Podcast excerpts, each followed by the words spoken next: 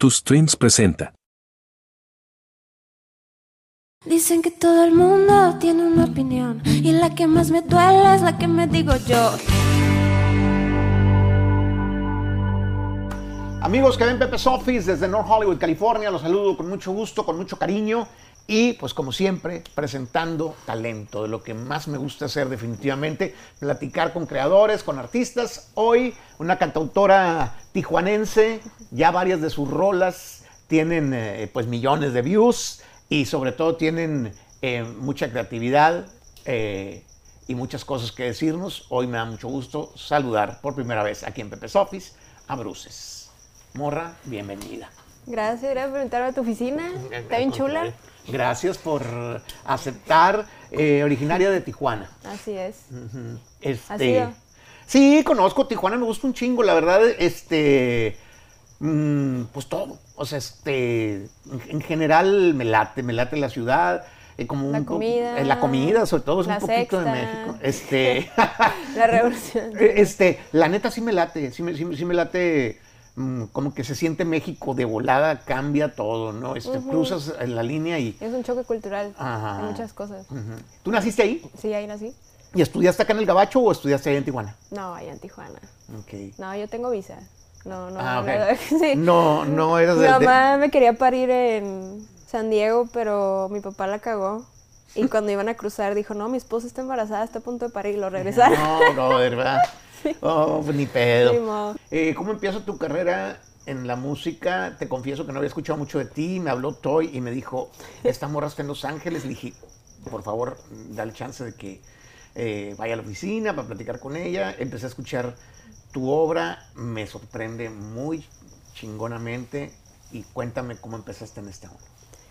Empecé, la neta, mi, mi encuentro con la música fue de muy pequeña, pero como que me encontré, encontré mi voz en la música hace relativamente poco. Em, empecé como a los 10 años a escribir, porque yo tengo, crecí, nací con eh, problemas, justo lo que hablamos, varios problemas mentales eh, no diagnosticados. Desde que estaba chica como que noté que había algo diferente y raro en mi manera de pensar, que ahora sé que son diagnósticos psiquiátricos, ¿no? Ok. Eh, ten- eh, tengo ADHD y borderline personality y este, ansiedad eh, generalizada. Ajá. Ajá. Em, No, la- pues bienvenido.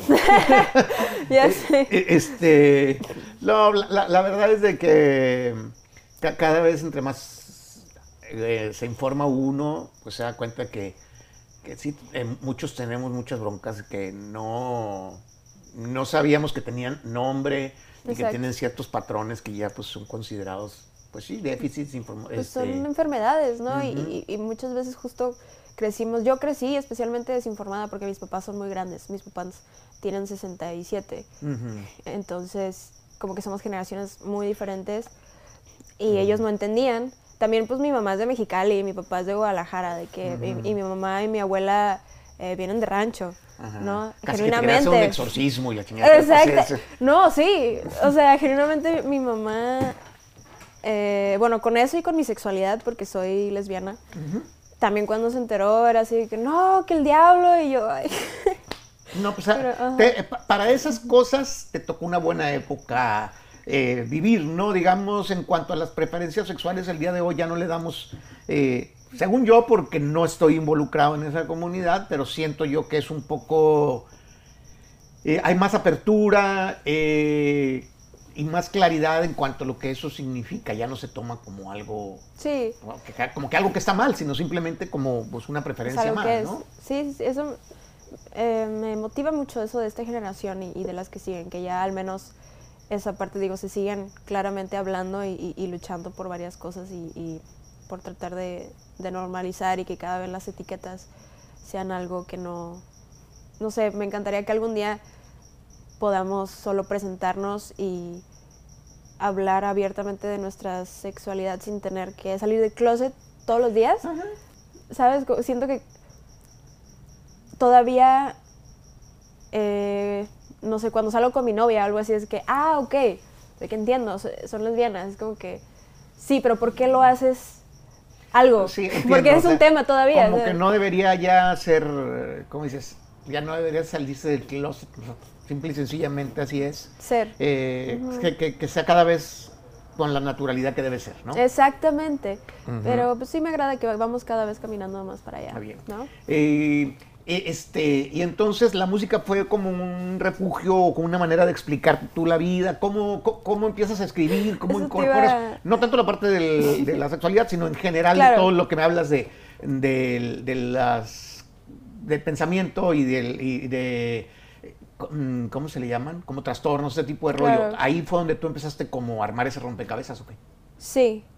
De hecho, te iba a decir que como tengo ADHD, suelo saltar de un tema a otro nada más a tener que ayudar a agarrar el hilo. Ok. Eh, Está bien, no te preocupes. no, este, a mí me tienen que soportar también mis compañeros de que yo soy igual, o sea, en muchas ¿Sí? cosas, sí, me clavo, o sea, eh, en una cosa y luego salgo en Ajá, otro tema, entonces ya como que ya me bien, entendieron, ya me entendieron. perfecto, perfecto. Este, entonces, pero regresemos al tema de La mu- la el música. desarrollo. Sí. Sí, pues empecé, mi mamá no creía en, en la terapia, pero sí creía en, en escribir lo que sentía, me dio esa herramienta. Desde muy pequeña era como que me decía, oye, escribe todo lo que sientes en una hoja de papel o en donde te encuentres para tratar de sacar las voces en tu cabeza y ponerlas en algo en, el, en la, la vida real, ¿no? Como en el universo tangible, así. Es que es un buen proceso, ¿no? La, escritura. Sí, 100%. Y, y así empecé. Yo no... Mi papá es, es toca la guitarra. Fue músico mucho tiempo, como de rock y así. Ok. en Tijuana. Y mi abuelo tocaba la guitarra en taquerías y allá en Tijuana en, en comidas chinas y así. Y así mantuvo a la familia de mi papá. Entonces como que sí, por, por parte de mi papá especialmente, eh, hay muchas artes todavía. Mis primas dis- eh, son diseñadoras y así de hecho viven acá en, en Anaheim. Ujú. Eh, y así empecé como a, a acercarme a la escritura. Mi papá me enseñó a tocar guitarra cuando tenía como siete, siete años, así que los, los círculos Ujú. básicos. Ujú. Y, y pues no dejé de escribir, genuinamente empecé a, a- a descubrir, como soy hija única también, Ajá. y tenía todos estos trastornos que no sabían que eran trastornos, no... Nunca se me hizo fácil hacer amigos, tantos. Ajá. Tenía como dos amigas y, y- Sí. y ya, ¿no? Eh, pero me la pasé mucho tiempo en mi cuarto encerrada porque mis papás trabajaban mucho todo el tiempo, entonces estaba sola en la casa. Y agradezco mucho que tomé la música como la principal herramienta de entretenimiento y de desahogo y de todo. Genuinamente todos los días hacía algo que tuviera que ver con la música, ya sea escuchar o tratar de aprender a grabar o tratar de aprender un nuevo instrumento o traducir canciones. Traducía mucho como ya en, en, en Tijuana pues se escucha mucho más música de acá de Estados Unidos, Claro. mucho pop en la radio eh, de Estados Unidos. Entonces agarraba esas canciones y las traducía al español como para entenderlas. Y ahora agradezco un montón que agarré eso como un juego porque es un ejercicio bien chingón. Eh, y así, así fue como fui en- entrenándome sin saber que me estaba entrenando para, para lo que la vida Pues, me tenía eh, preparada ahorita. ah, pues eh, tus fans, por lo que estuve leyendo en los comentarios, te aman así muy cabrón. O sea, eres como. O sea, como que agradecen que existas, que hagas eh, públicas muchas cosas, que pongas en la discusión eh, precisamente la salud mental, eh, la diversidad sexual y todo esto, porque veo que lo- los mensajes que te mandan son muy intensos, así como que ti- tienes un fan base así muy cabrón, ¿no? Sí, es algo que agradezco demasiado tener y haberlos encontrado porque yo cuando encontré a Bruces, que es el proyecto eh, que inició todo esto, fue en un momento muy oscuro de mi vida, o sea, como que todos mis pedos, especialmente como de los 18 a los 20, fue cuando me pegó más duro, que claro, creo que, o sea, ahora entiendo que científicamente es como el borde ya de la final de la adolescencia y muchos cambios y especialmente conmigo, que o sea, salir de la prepa y tratar de hacer como, me, me quise ir a estudiar a, me fui a estudiar a, a México sola sin mis papás, ellos no querían que estudiara música, mi mamá quería que, que estudiara medicina, eh, porque ella es enfermera. Ah. Entonces, demasiados cambios, me preguntaba todo sobre mi sexualidad, porque mi mamá la tenía súper satanizada, era, era, eh, hoy ya no es, pero era muy homofóbica. Eh, Entonces era como, todo era un conflicto en mi vida, todo era un conflicto en mi vida. Me metí en drogas, eh, o sea, ya sabes, esa historia. Claro. Y terminé en un accidente de, de carro, bien ojete. Eh, estuve en el hospital como dos meses, me perforé el intestino. Neta. ¿Y qué manejabas tú? No, Ah, otra persona. mi primo. Oh. Sí, ya después supe que no Mm. iba sobrio. Entonces te ibas a ir a la Ciudad de México y entonces como que encontraste mucha resistencia y te quedaste en Tijuana o qué? ¿O te fuiste a estudiar a México? No, me fui a estudiar a México dos años. Esto fue antes de- del accidente. Eh, me fui a estudiar dos años música a Fermata, ahí, no sé si conoces Fermata ahí en Ciudad de México. Es una escuela de música que es como, en ese entonces era como un Berkeley latino. Oh. Tenían como el mismo programa, pero en español. Qué buena onda. Ajá, y, y conseguí una beca ahí y, y vendí todo lo que tenía en mi cuarto así de adolescente, de que mis videojuegos, mis revistas, todo lo que pude vender lo vendí sin decirle a mis papás y me compré un boleto de avión a Ciudad de México. Y mandé un video eh, tocando, audicionando para la beca. Y me llegó un correo y me, me admitieron y me dijeron que me iban a dar eh, un chingo de lana para, para estudiar ahí. Eh, y le dije a mis papás, lo senté así, me acuerdo, soy Capricornio, entonces soy, cuando se me metieron en la cabeza es de que lo voy a conseguir porque soy muy aferrada con, con las cosas. Y lo senté así, yo, o sea, yo de 18 años, así de que, 17 tenía, de que papás necesito una junta con ustedes, de que les voy a presentar este modelo de negocio casi casi de por qué deberían a Ciudad de México. Y como ya tenía todo, pues como que vieron que en serio quería hacerlo y, y me acompañaron y ya que vieron la escuela, tuvimos un momento muy emotivo como familia. Mi mamá lloró. O sea, como que dijeron, wow, o sea, sí, No, o sea, realmente no, es- no, no es como un sueño, o sea, hay más gente que cree en ella. Exactamente, sí. No, hay más que hay más gente que cree en ella. Era no sabían que existían las escuelas de música, Oh. así de, de Hay de esa categoría. Ajá, como no sabían que ellos, por, por lo que hizo mi papá, que a mí me parece que es un oficio súper respetable, aún así, o sea, tener, tocar en bandas de covers y mi abuelo tocando en taquerías, definitivamente es un oficio al que le tengo un montón de respeto porque es la base de todo. No es, es, un, es un empleo, pero no conocían más allá de eso, que no, no conocían que no es como que el músico solo puede tocar en los bares, sino en la industria hay muchos trabajos. No, yo en ese entonces no, no quería ser artista, quería ser eh, escritora, no compositora. Y, y mi mamá lloró porque dijo, no sabía que existía una escuela para compositores. Tú haces. Ujú. ¿no? Para, produ- para productores. Y, y fue un momento muy emotivo. Ahí es cuando como que le cayó el 20 de que era algo eh, diferente a lo que tenía en su cabeza. Ella creía que iba a estar inyectando heroína en un bar y, y sí me dedicaba a la música, ¿no? Y que se vale, o sea, por, por su generación sé que es lo que vio en las películas. ¿no? Claro. Pero no, pues qué padre. Entonces estudiaste allá. Estudié allá dos años y después pasó algo con la escuela, la cerraron. Eh, porque un pedo ahí de que creo que tenían un programa eh, para producir pirata y les cayó la chota y lo cerraron. así. Valió más. Estaban Valió ahí madre, sí, sí, sí. robando, no estaban pagando los derechos de un, de- de un Exactamente. software, haz de cuenta. Exacto, básicamente eso. Y pues me deprimí bien gacho también porque como que en mi cabeza, yo también pues que no sabía nada del medio, em, en mi cabeza era, ah, voy a estudiar y me va a funcionar mi carrera de compositora. Y pues no, no es como que sacar 10 te lleva a ninguna parte en la música, en, la escue- en las escuelas de música, ¿no? Em, entonces me deprimí bien gacho, dije, no, ya valió mi carrera, hasta aquí llegó, y que estaba muy frustrada. Y luego me conseguí un disque manager que me transió bien feo, se llevó un chingo de lana, me robó todo mi equipo, todas mis guitarras, mi laptop. Pues Todo bueno, es que hay, hay mucha lacra en, en esto. Hay mucha lacra, sí. Sí, y yo pero- estaba bien morra, pues también es como, no sabía nada de la vida.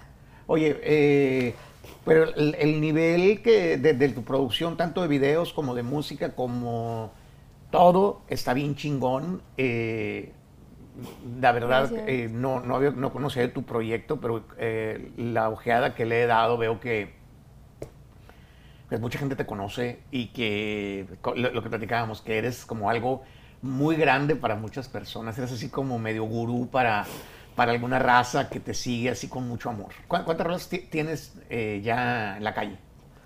Acabo de sacar mi primer disco, lo acabo de parir hace como dos meses.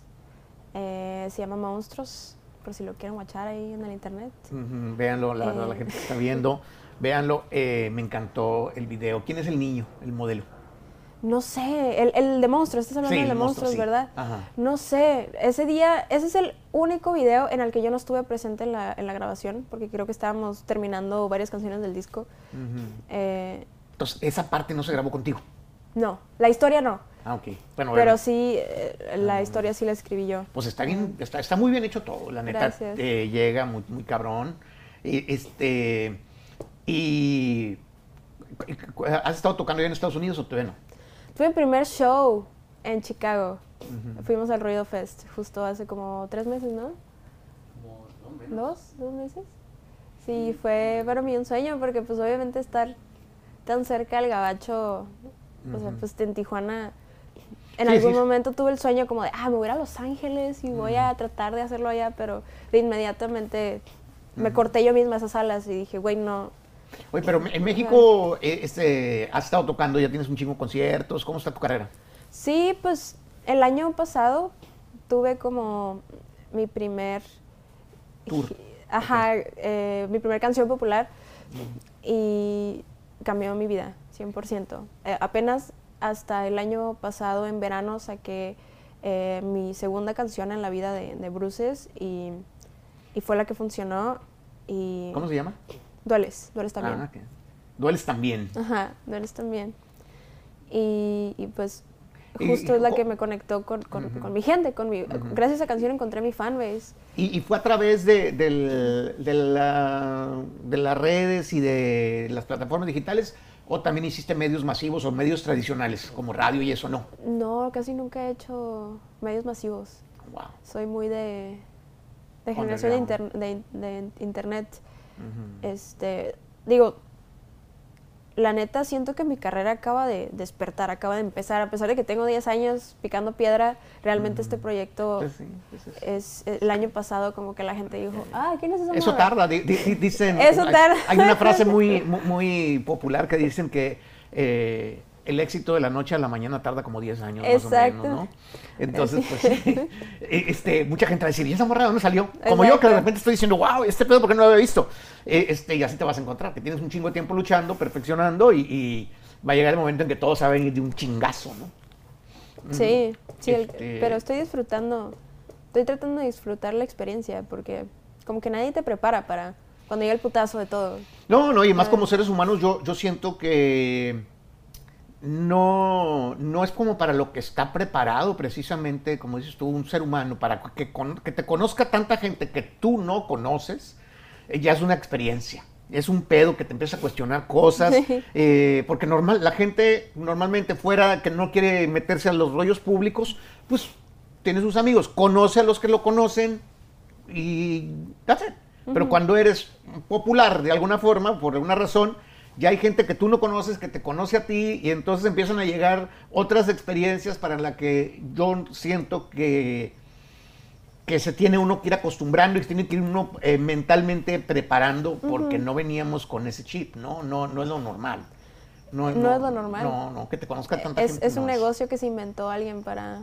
Literalmente nos dedicamos a entretener masas. ¿No? O sea, eso es como la parte fría de que te salga bien el negocio, porque la parte bonita es qué chingón que podemos, que nuestro trabajo es hacer arte. Pero la otra parte es de que, güey, eres Sí, ti- tienes que complacer personas, eh, que te guste o no te guste, es un público, te está pagando ¿Verdad?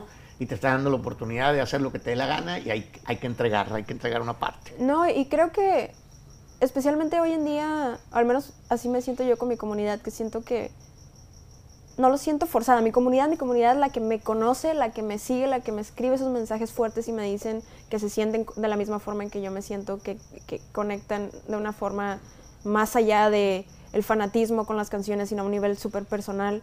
Esa es la gente por la que verdaderamente digo que vale la pena todo este pedo.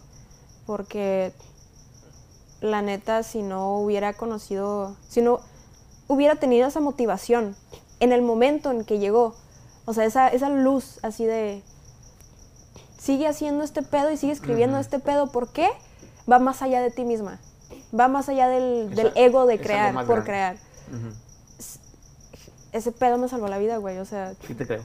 Sí te creo, 100%. te creo. Yo tu- eh, una amiga que falleció, que fue Jenny Rivera, esa era una parte muy importante de, su vida. O sea, le- tu- tuvo tantas tragedias a su alrededor que eh, se agarraba precisamente del amor al público y del, y del amor que el público le daba a ella.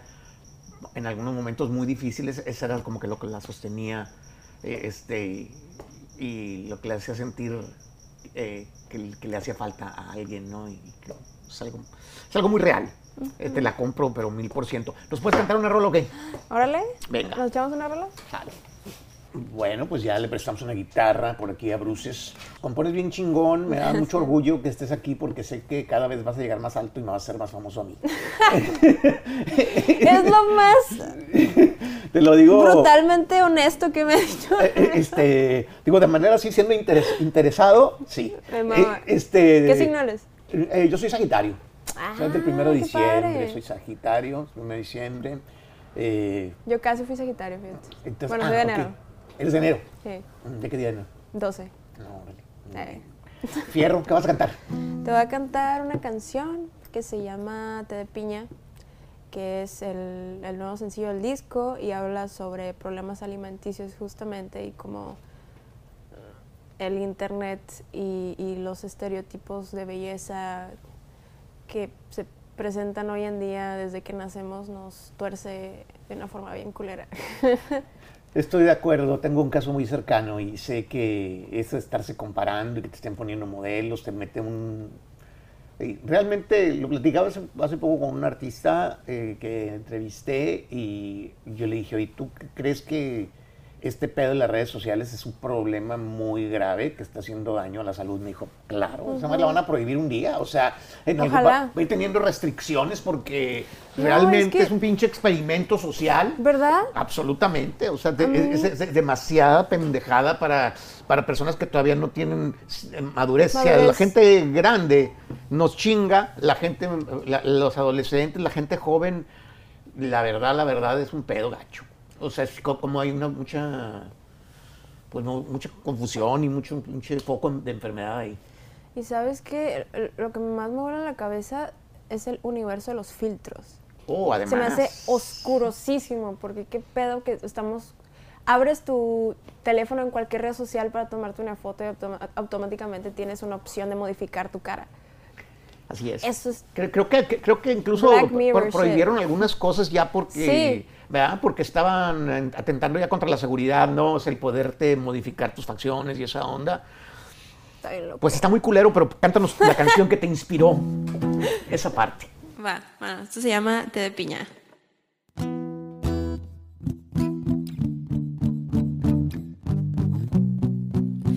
Pasas horas en el baño esperando que algo cambie en ti.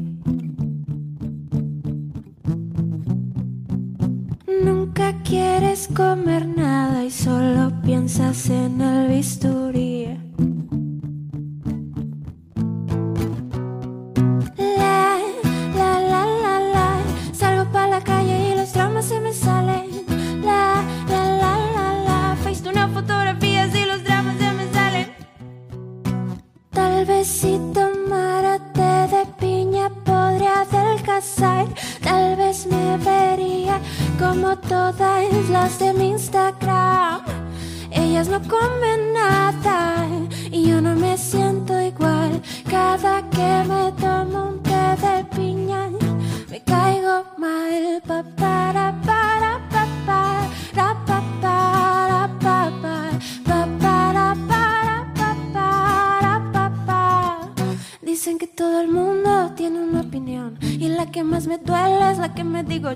Si me veo en el espejo me aprieto el pantalón para que no entre nada ni la respiración. Y sé que se pone difícil y el cerebro no perdona que en la noche quieres despertarte como otra persona. NTP no es tu culpa, desde niña no se educan para tener esta cintura, debes comer más lechuga y no, no todo es lechuga, güey. La,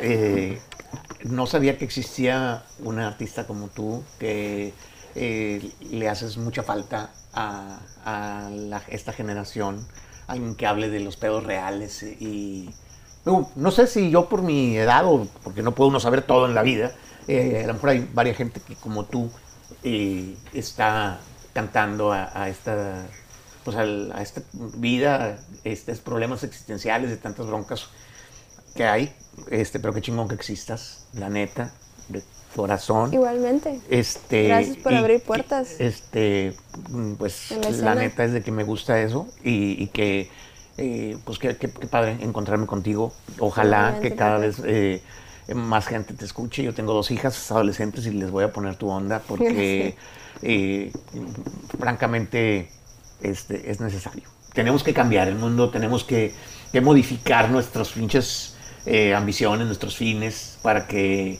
eh, seamos, seamos más cálidos para los jóvenes que están sufriendo mucho en este momento. Al menos intentarlo y al menos algo que aprendí es que abrir la conversación es lo más importante, güey. Exacto.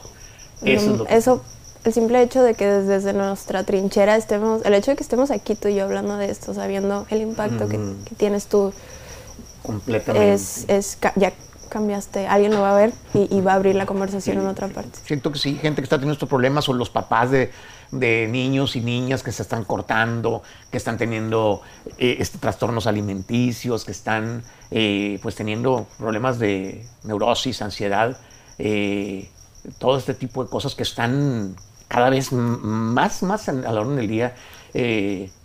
pues que apoyarnos, no vernos como, como cosas raras, sino realmente, eh, pues sí, apoyarnos. Vernos y- como, y- y como ver- lo que son, ¿sabes? Eh, enfermedades. Mucha gente le- les tiene miedo, les tiene pavor y creo que esa es, es la, la red flag más grande que puedes tener como padre eh, o como persona cercana a alguien que está pasando por esto, es hacerlos sentir que están locos o locas o hacerlos sentir que están solos, solas.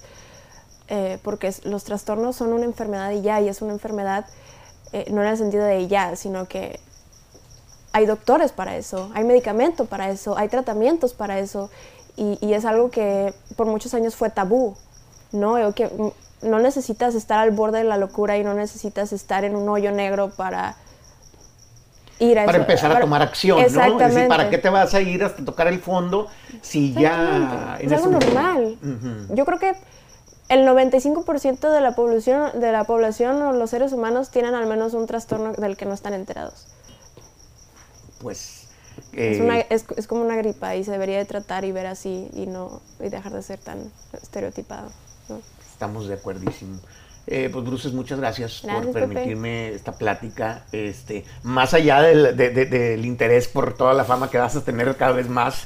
eh, eh, este, Yo vine por, por aquí, eh, me dicen que tú eres como el padrino de varios. Necesito que me digas que- públicamente que vas a ser mi padrino y que yo- me bendices mi carrera. Este, de verdad, yo lo único que sé es que eres una chingonería para componer, para cantar y que eres una gran artista, que traes una propuesta muy perrona y que, eh, pues que pendejos los que no entiendan y que no, te, y, que no te hagan caso porque realmente está bien chingón. Yo no te conocía, oí tu música antes de saber más de tu historia y todo lo que comentas automáticamente me conecté, me gustó mucho lo que haces y eh, ojalá que humildemente esta ventana eh, pues sirva para bastante y yo sé que sí, güey, vas a ser- yo sé que vas a ser una eh, pues una pinche figurona muy grande con tu rollo. Ay, me dio ganas de llorar, pinche Pepe. De verdad, de verdad, te- no te vas a olvidar de mí, güey, ¿eh?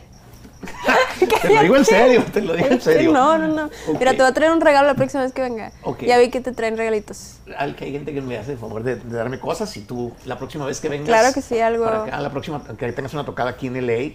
Uf. Este, Obvio vas a estar ahí. Claro. Claro que sí. Y acá te espero. Órale, gracias, Pepe. Nos- ya.